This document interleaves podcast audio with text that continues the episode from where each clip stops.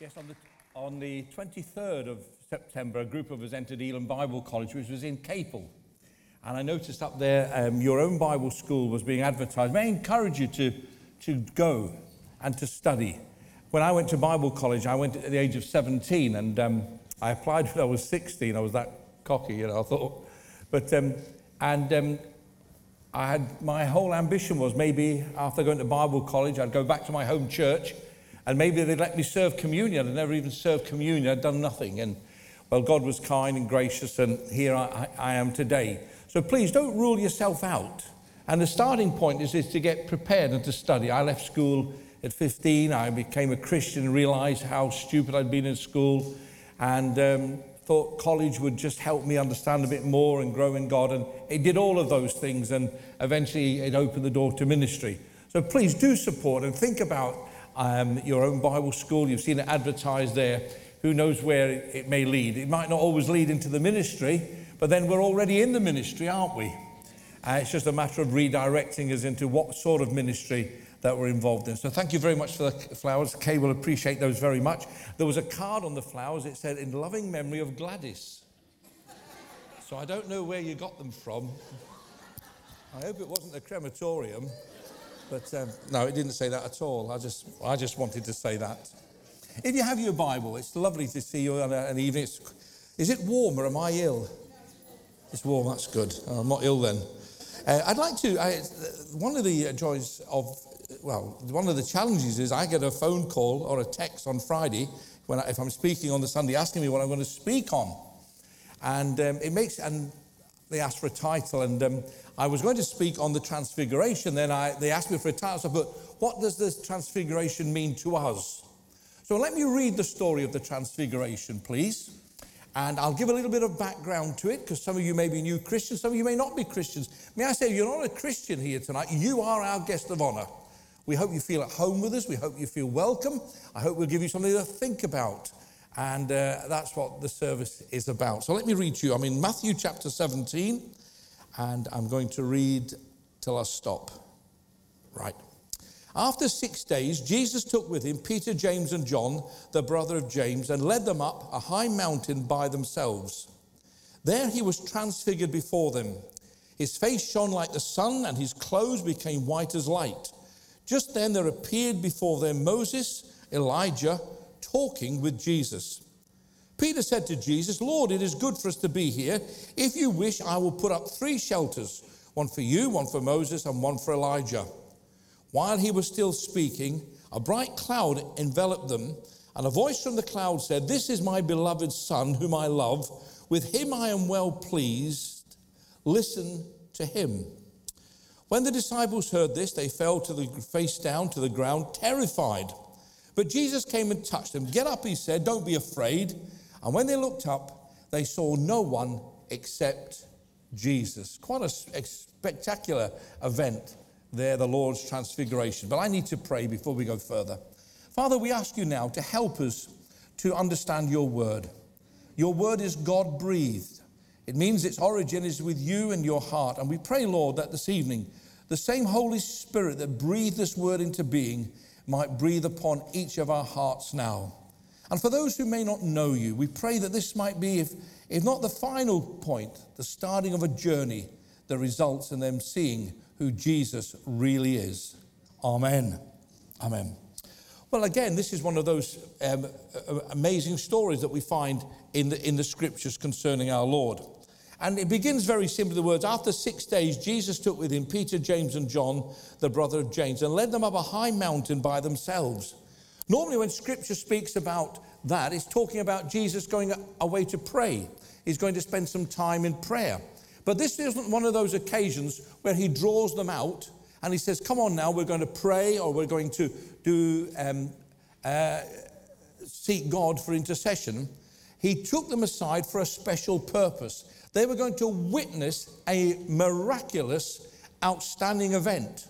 In fact, one of the most marvelous events I think that has taken place on the earth. The cross is marvelous, but there's no spectacular about it. It's a place of horror and, and, and torture. The, the, resurrection, of course, was a, an amazing event, but the transfiguration stands with them as an amazing uh, time for the disciples.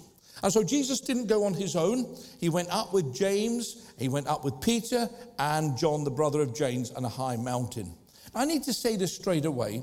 There were times when Jesus would take out from the group certain of the disciples. Some were present at the raising of Jairus' daughter, but we find that these are the same men who we find in the Garden of Gethsemane in Mark 14 33. And I need to say this straight away that we may seek a fresh revelation, a fresh encounter with God. We would like to go up a mountain and see Him in His glory and in His splendor.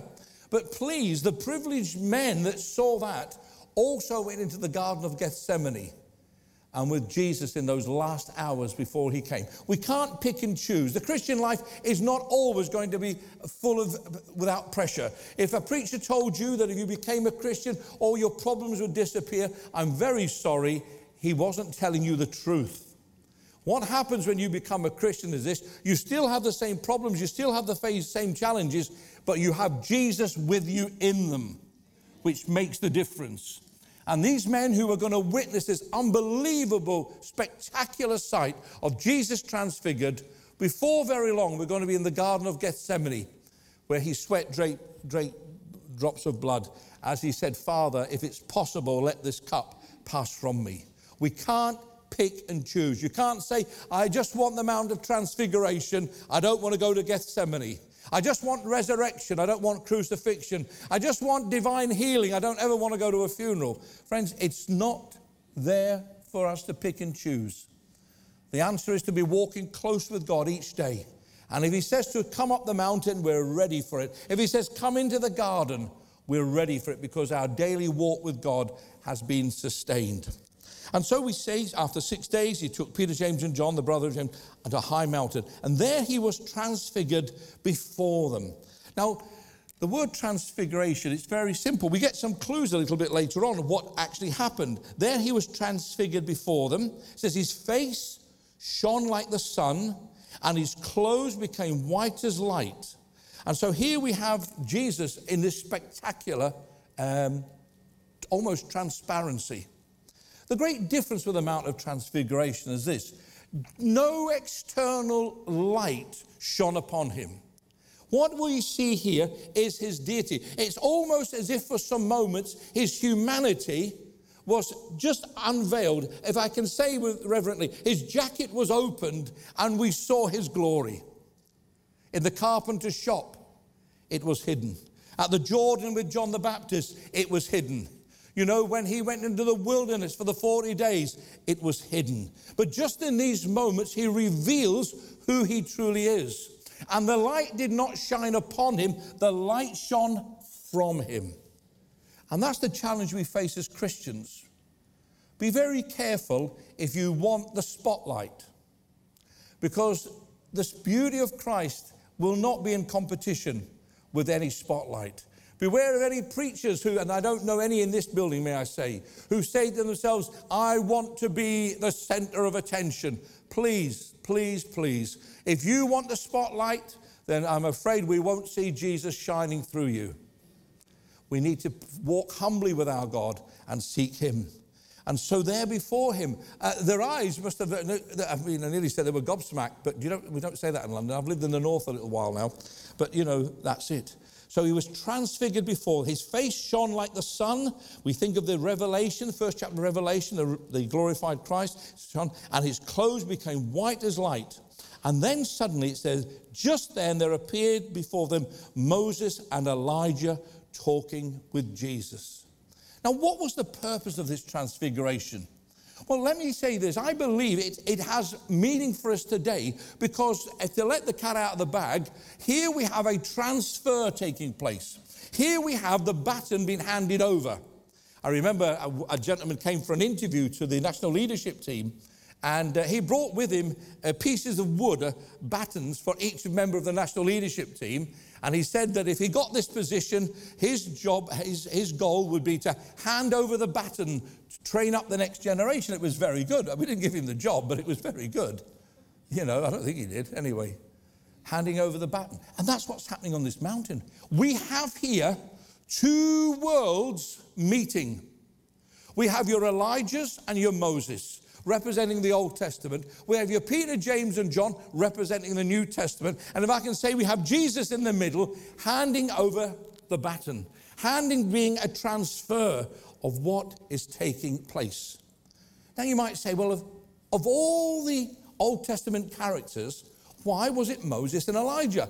Daniel's one of my favorite characters. Why wasn't Daniel there? Why wasn't Elisha there? Why wasn't Joshua there? Why were these two men on this mountain with Jesus, Elijah and Moses? Very simply, they were representatives. They were representing the Old Testament. Elijah was representing the, the prophets, and Moses was representing the law. Now, in the Old Testament, I know you've got studies coming up on that, and please, they'll be far better than this, I can assure you.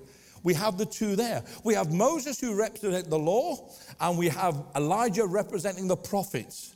They were going to come to a conclusion in their Old Testament setting. This was going to end. When Jesus came, he fulfilled the Old Testament. When Jesus came, the prophet and the law, I have to be careful here because some people might actually be listening.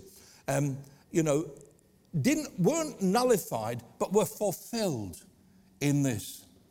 And so we have this conversation taking place. Many people have wondered what they spoke about. It says there, Jesus, talking with Jesus. What were they talking about? Do you think they were talking about uh, the, the, the calling the fire down, Elijah, Moses striking the rock? If Moses was talking about striking the rock, he was stood next to the rock. If Elijah was talking about sacrifice, then Jesus was the sacrifice. If they spoke about going up the mountain to get the Ten Commandments, the law of God, he stood before them was the fulfillment of the law.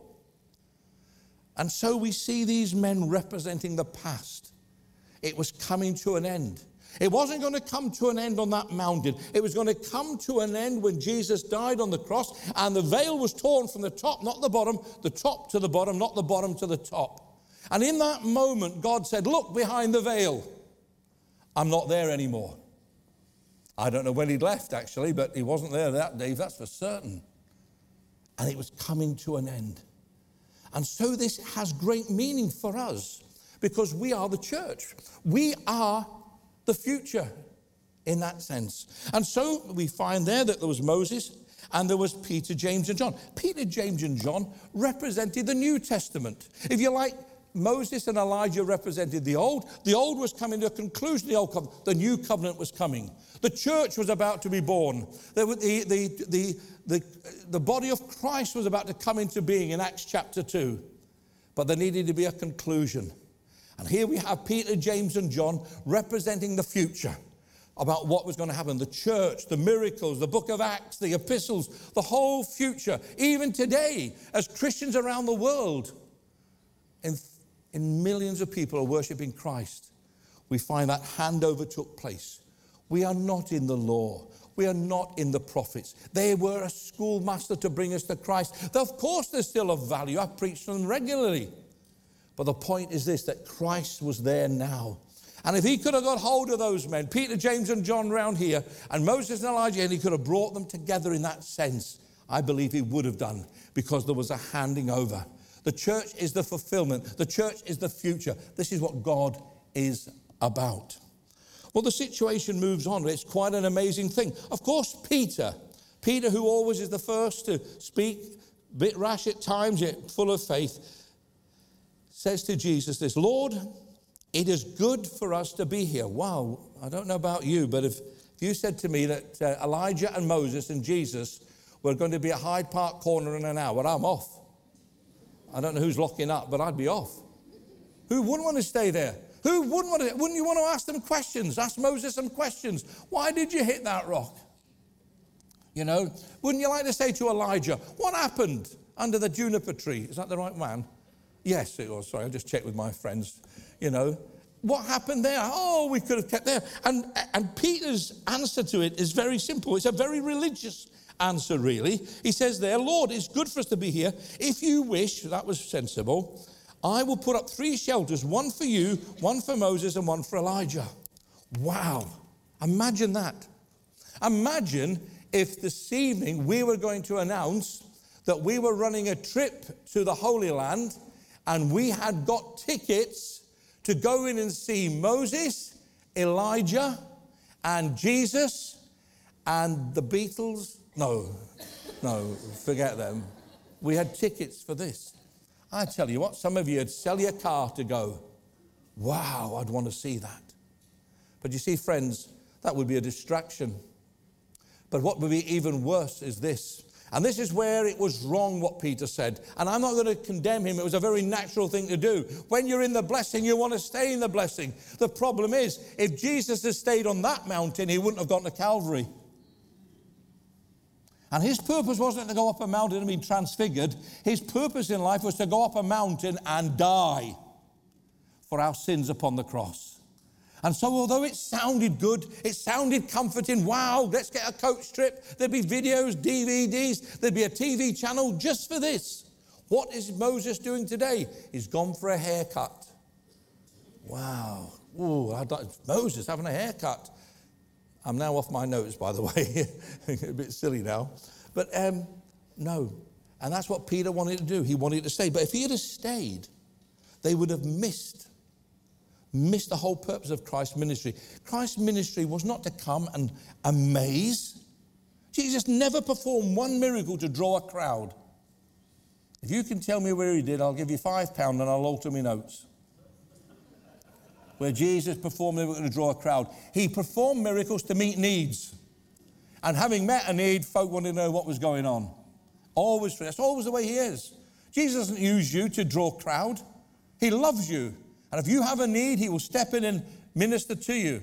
Why? Because He needs you to draw a crowd? No, no, no. He loves you and He wants to minister to you. So we find this situation. We have this Jesus transfigured. We have Moses and Elijah, and they're talking. Wouldn't I like to know what they were talking about? Then we have Peter coming up with what was seemingly a bright idea, but it wasn't a bright idea. It says there, if you wish, I will put up three shelters one for you, one for Moses, one for Elijah. And it, it's almost as if God says, Peter, be quiet. While he was still speaking, a bright cloud enveloped them, and a voice from the cloud said, Peter, stop talking. God wants to speak. Peter, you've got your ideas about these tents and these tabernacles and this religious grotto or whatever it was going to be somewhere or other. Forget it. He's interrupted by two things. He's interrupted in his speech by one, a very bright cloud. I like the thought of a bright cloud. Most of us think, oh, he's got a cloud over him. We think of darkness, don't we? Oh, he's got a cloud. Now, I'll tell you something. I, I, I live in Derby. And in Derby, they have a phrase. If it's going to rain, they say this it's looking black over Bill's mothers. Have any of you ever heard that? Lyndon, have you heard it? Well, you wouldn't do, do you? You never go north, do you? You know, he doesn't like the, the jam butties, you know. And that's what they do. And I remember when I was visiting someone in a suburb of Derby called Allestree, I came out and the man said to me, he looked out and he went, Oh, it's looking black over Bill's mother's. And I stood there and I thought, I got in the car I thought, who do we have in the church called Bill and where does his mother live? I'd never heard it before. And it means it looks like it's going to rain. So Bill's mother does not exist. In case any of you want to go and find her, she does not exist. It was an expression. And it means there's a dark cloud over there, it's going to rain. It's the first time I ever heard the phrase. But this wasn't a black cloud over Bill's mother's, this was a bright cloud.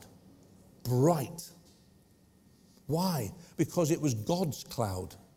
Walk in the light as He is in the light. Men love darkness rather than light because their deeds are evil. What other cloud could there be? but a bright cloud. And so, just as Peter's talking about some permanent religious center, God interrupts us. Oh, Peter, stop it. The bright cloud comes and takes their attention. And then God speaks. Peter, stop talking, please. While he was still speaking, a bright cloud enveloped them. It must have been quite an experience. And a voice from the cloud said, This is my son. Wow. Whom I love. With him I am well pleased.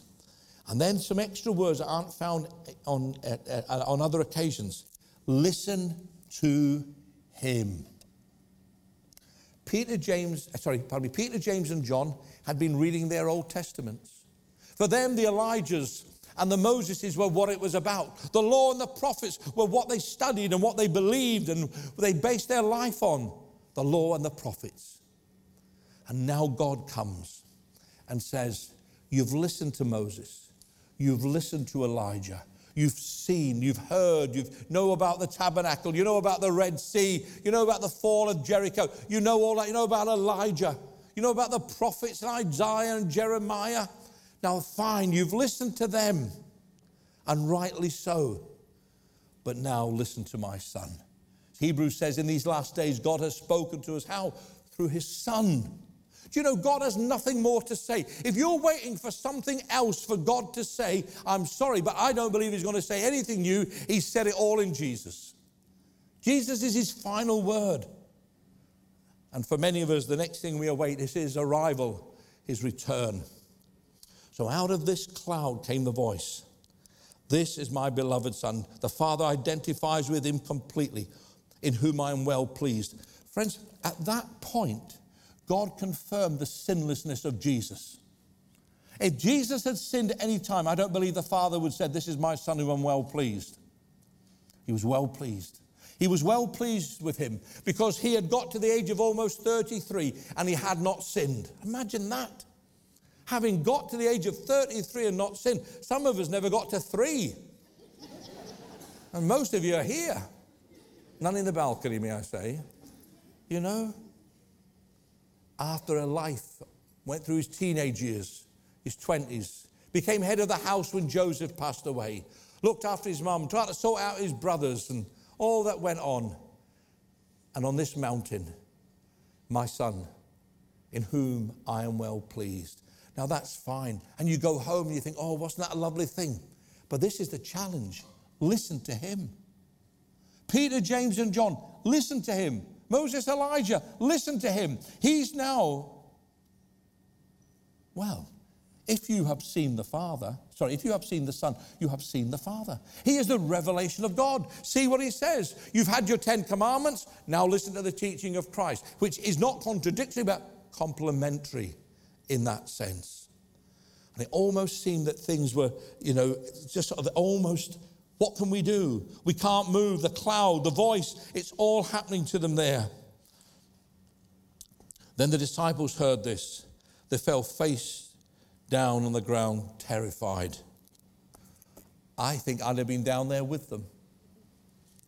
You've just seen the carpenter's son transfigured, light coming from within, holiness I think it's Mark talks about as no linen bleacher could make, no fuller could make. It means no one, it was like you couldn't get whiter than white. You know those adverts for washing powders? Do you know I'm 57 years of age and every year the washing powders are getting more powerful? it's no wonder my vests haven't exploded. Really, it's powerful this and it's this and it does that. And it... Listen, Jesus was pure white speaking of his holiness, speaking of his deity. This was who he really was. Oh, he was really jo- the son of Joseph in, in so many ways. In the natural, he was looked after him, maybe taught him his trade, etc., etc. But no, his father was the father of light. And we see this light shining through. Well, no wonder. And then they see Moses and Elijah. Then the bright cloud and the voice of God. Now, I don't know, but I think I lowered my voice then to, to try and get a bit of effect. The voice, the voice of God. I don't know what tone God's voice was in, but I tell you what was enough to put these boys on their face.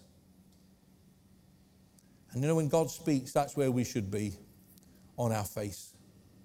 Do you know the safest place to be as a Christian is flat on your face because if you are, you can't fall, can you? Those who are in ministry, Please keep as low as you can. Keep as low as you can because the lower you are, the less you have to fall.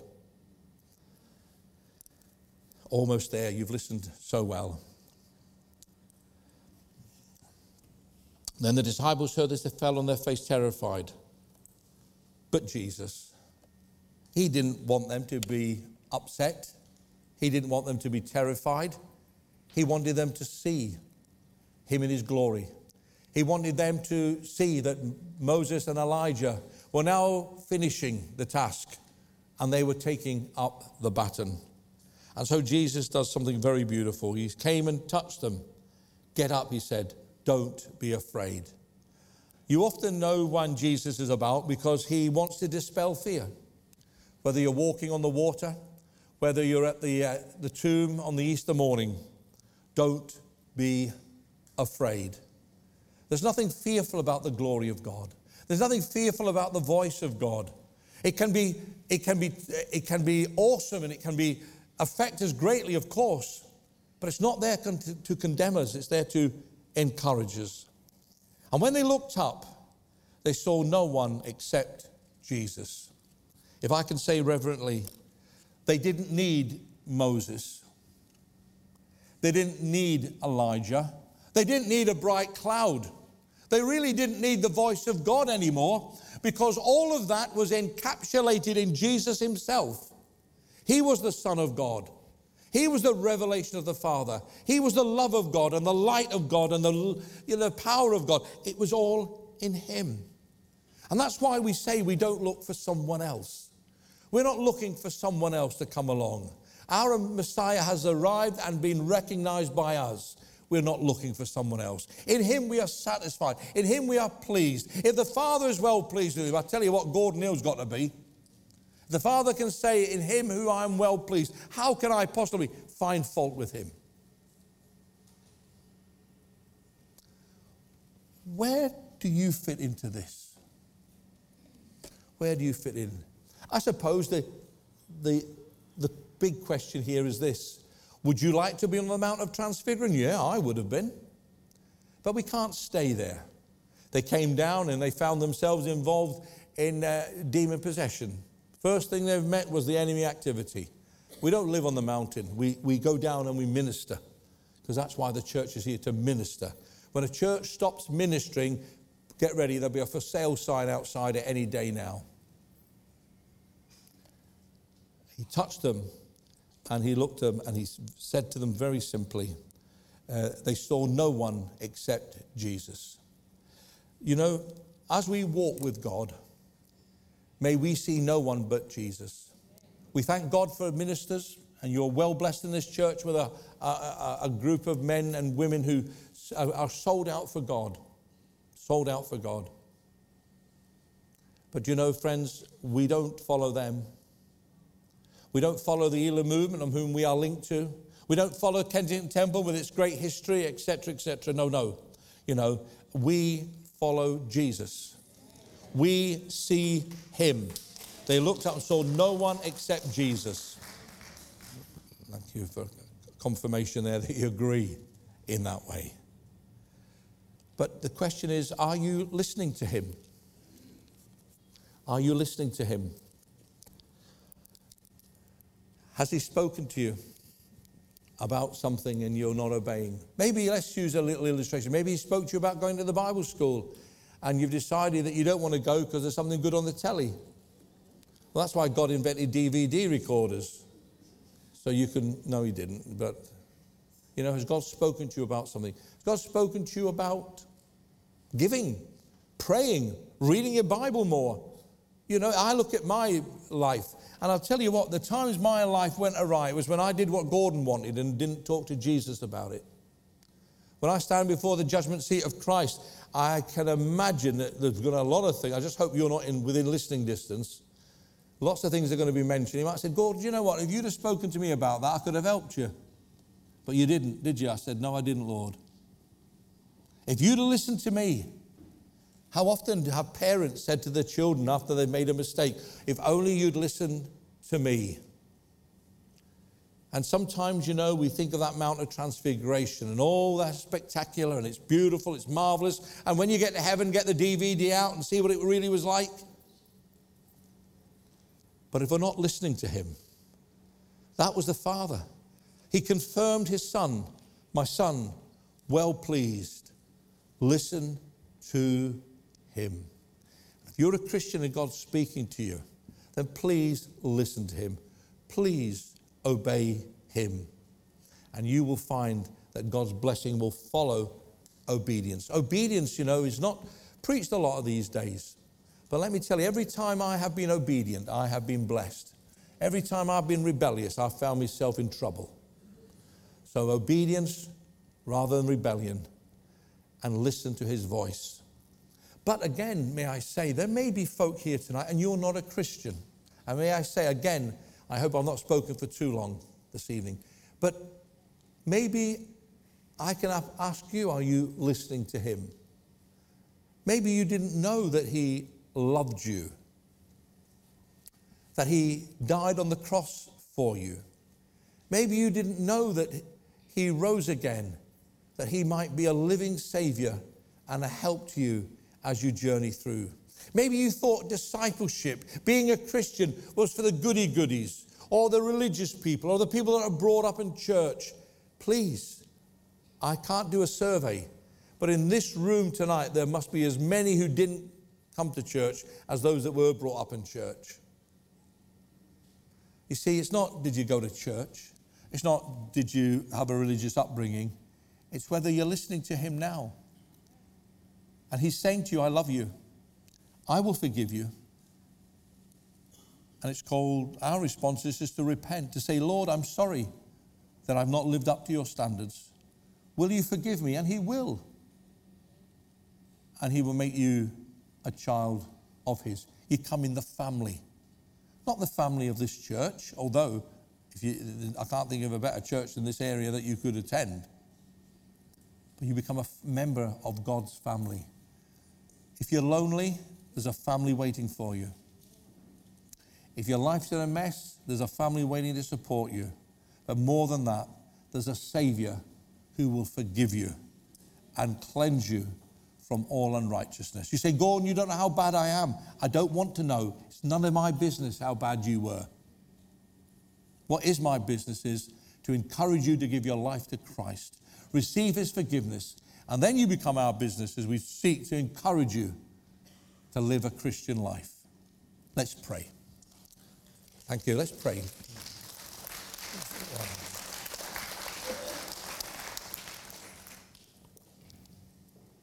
I'm going to say a prayer now. Uh, it's not written down, so it'll be very ordinary. But if you're not a Christian and you'd like to become a Christian, maybe you'd like to say this prayer in your heart. I don't, I'm not going to embarrass anyone, I promise, but just in your heart, you say, I, you know, I'd like to become a Christian. Well, it's, then maybe in your heart you'd like to repeat this prayer. If you're unhappy with the prayer, then just stop saying it in your heart, uh, but there'll be nothing to worry you. If you want to become a Christian, repeat this prayer in your heart. Dear Heavenly Father, I thank you for your love for me. I thank you that you sent your Son to be my Savior. I am sorry for the wrong things I have done. I ask you to forgive me, not because I deserve it, but because your Son died on the cross for me. Help me from these moments on to seek to live a life that is pleasing to you. I need your help, Lord. Thank you for inviting me into your family through your forgiveness. Amen. Amen. Amen. Please sit up. If you said that prayer, and I'm not going to ask you to put your hand up or, or, that. There will be folk available here at the front who, if you prayed that prayer, if you would like to, is it you're down here? So just come down here and just look at somebody that looks like they know what they're doing, you know, and just say to them, um, I said that prayer. And they will talk to you a little further. If you're a lady, we have some ladies that will talk to you. If you're a fella, we've got some fellas. So that's just the beginning. They may pray with you again. They'll definitely give you something to read and take home. But please, don't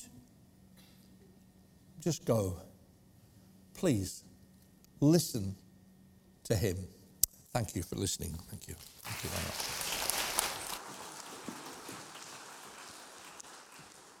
Thank you very much, Gordon.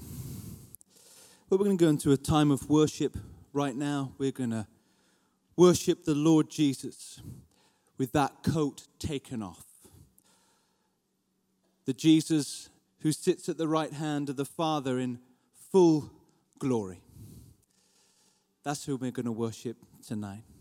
And as we're worshiping, Gordon's touched on many points here this evening. Maybe you're here tonight and you feel like you're Bill's house. You feel like there's a great big dark cloud over your life. But I want to tell you there's a cloud of glory that wants to shine on you tonight.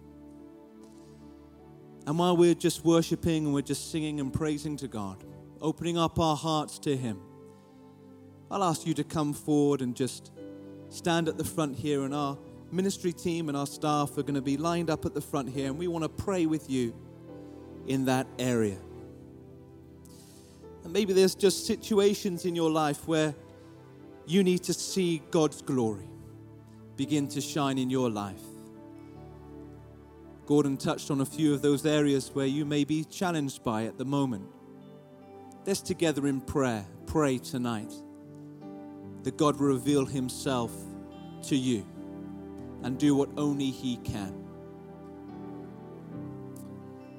Let's stand to our feet here this evening, Kensington Temple.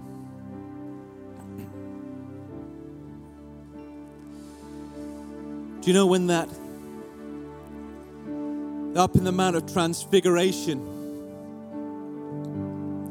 while Peter was still speaking, when the cloud of glory came in, and when it began to spoke the voice from heaven, the Bible says, when the disciples heard him, they fell face down to the ground, terrified. But Jesus came and touched them, and he said, Get up, don't be afraid. Maybe there's situations in your life right now where you are fearful. And maybe you need to just feel that loving right hand of the Lord Jesus Christ upon you today.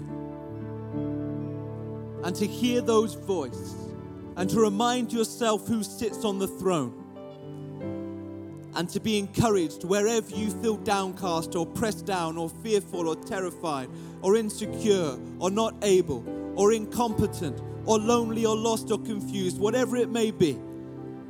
Let's pray that the living God will come down, reach out, and pick you up here today and say, Don't be afraid, my dear sister, my dear brother. I am the beginning and the end.